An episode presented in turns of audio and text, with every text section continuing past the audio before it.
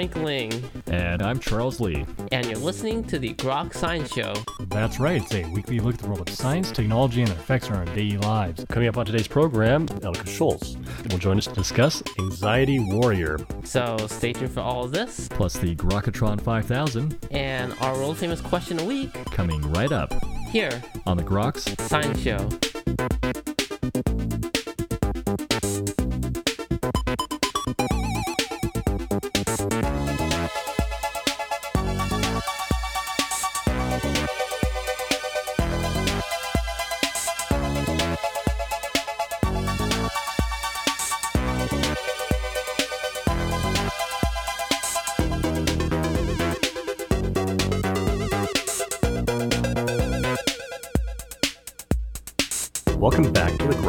Science Show.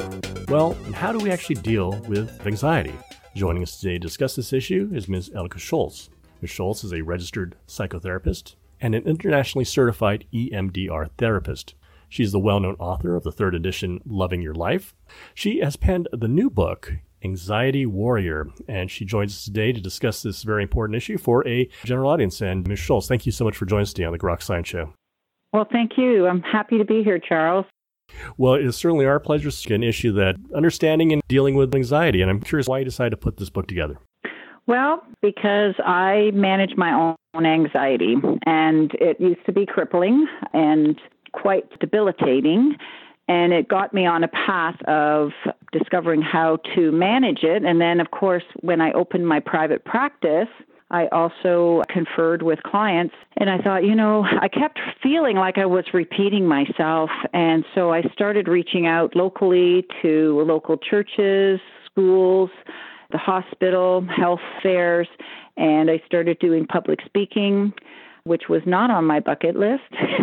and I just felt that it didn't have to be so complicated. I know a lot of people struggle with it, and I'm a very practical person and I think have come up with some very accessible strategies. They must certainly be uh, effective to go to be uh, a public speaker. yeah, well, it's passion that uh, because again, you know, I have so many people come into my practice and struggling with anxiety, and of course, I was working at it myself, and we came up with a list of eleven different layers of where anxiety comes from and and that's what made it so mystifying i think because sometimes we think it's what's on our plate we think okay if we're moving or maybe a new job or waiting for a diagnosis sure that that makes sense that it would create some anxiety or stress but what happened was there were things like substances just as simple as water not having enough water uh, the brain can create anxiety like symptoms in the body. So, yeah, and then physical physicality, overstimulation, social and cultural beliefs, and then self doubt, being highly sensitive, having memories and traumas. Not everybody has those. However, it started to give us a list of what we could do and look at and certainly manage and change. Uh, starting a checklist to figure out what are the things that trigger their own anxiety? Yeah, and anxiety is part of our humanness. If we don't experience anxiety per se, uh, we may experience as a stress. So people have asked me, you know, is there a difference between stress or anxiety? Not really.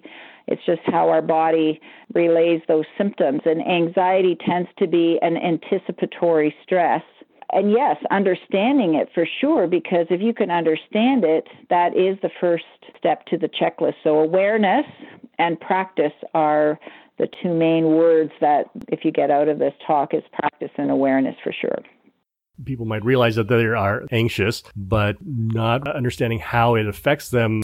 Maybe part of that is just becoming aware of your own reactions to anxiety. Absolutely, and and awareness is a big part of this. And the more aware you are, like it makes sense if you're not aware and you're just feeling constantly stressed. Well, then how can you make changes? How can you manage it? So the more that you're aware of it, and sensations can be so different. People feel it in different ways. We have the typical butterflies in the stomach feeling or shaking However, there's so many other different ways that it shows up. It may show up as hives, it may show up as just tension or, or stomach ache, perhaps headaches, perhaps it's IBS or insomnia or locked jaw. Like there's so many different ways. Some people even have chest pains. So those are physical things, but cognitively, it could be a lack of uh, concentration or perhaps memory problems. Anxiety can even we can feel almost like we're blanking out. That that can be from anxiety. So it's understanding too, and uh, or are you skipping meals? Are you nail biting? Are you uh, obsessive compulsive? I mean, there's those kinds of things too. So it shows up in different ways. So what I've done in the book is I've defined the terms anxiety, worry, and fear, and then I've listed, you know, the different places that it can come from, and then different types of anxiety.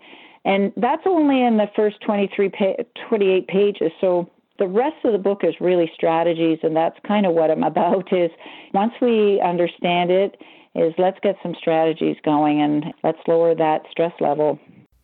What are some of those strategies, and do you find that some are more effective for some types of causes of anxiety?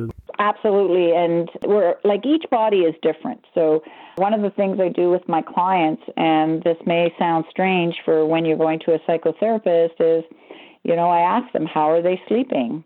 And usually not very well. And then the other question I ask them is, what are they eating? What are they putting in their body? And they're kind of looking at me and, and going, what? what has this got to do with my mental health?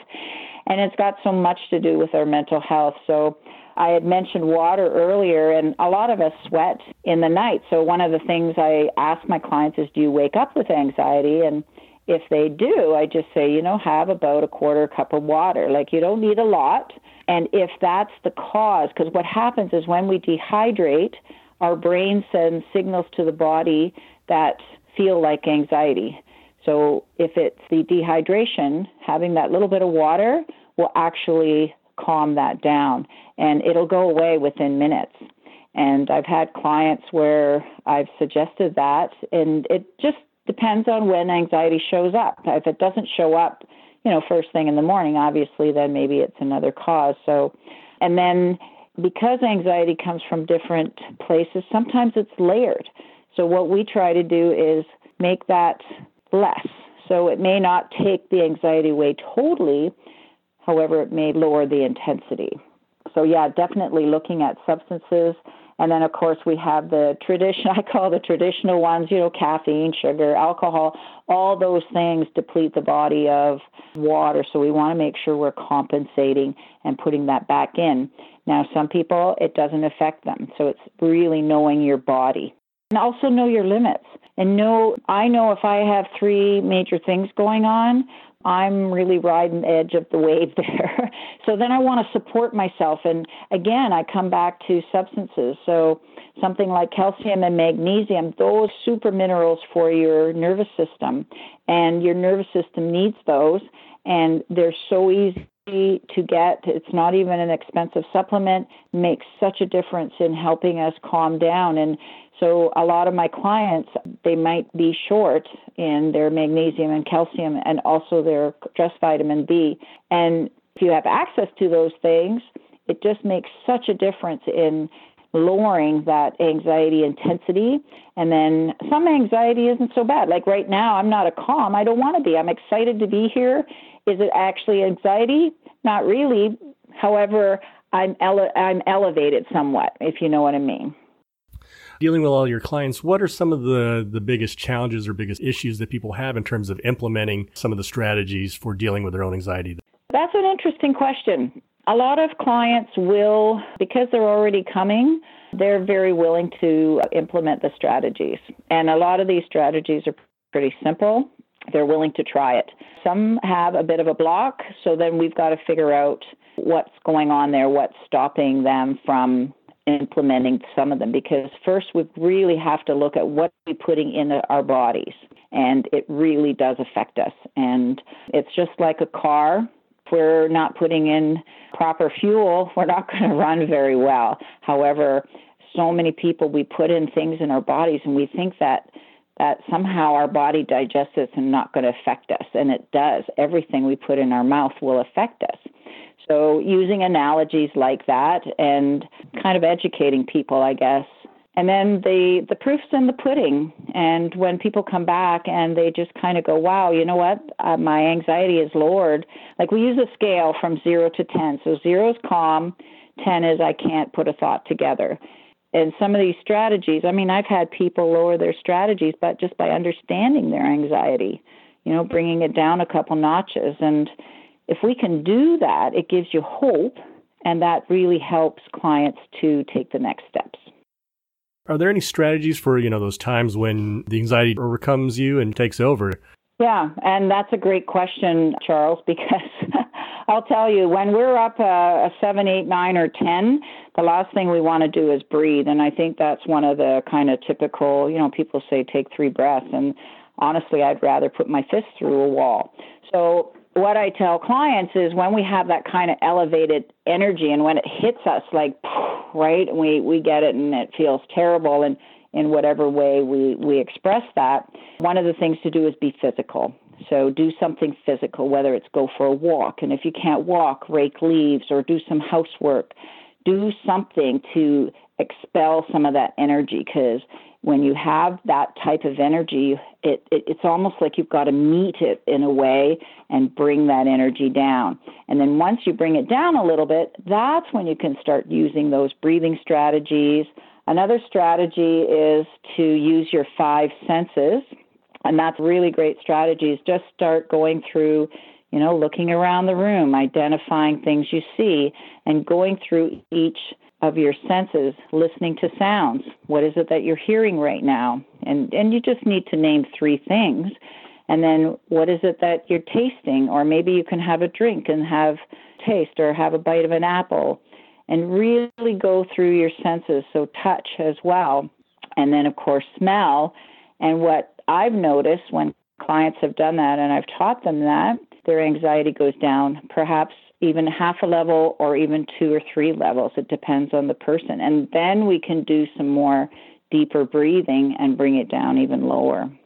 Well, a lot of good advice here. Maybe to close, what recommendations would you have for people beginning to deal with their own anxiety and people taking a look at the book? What would you like them to take home from reading it? Well, two words again is self awareness. And then when I say practice, is look at the strategies and practice. Know that you know, we may not get it down pat. It's not always like a light switch, that it takes a little bit of practice.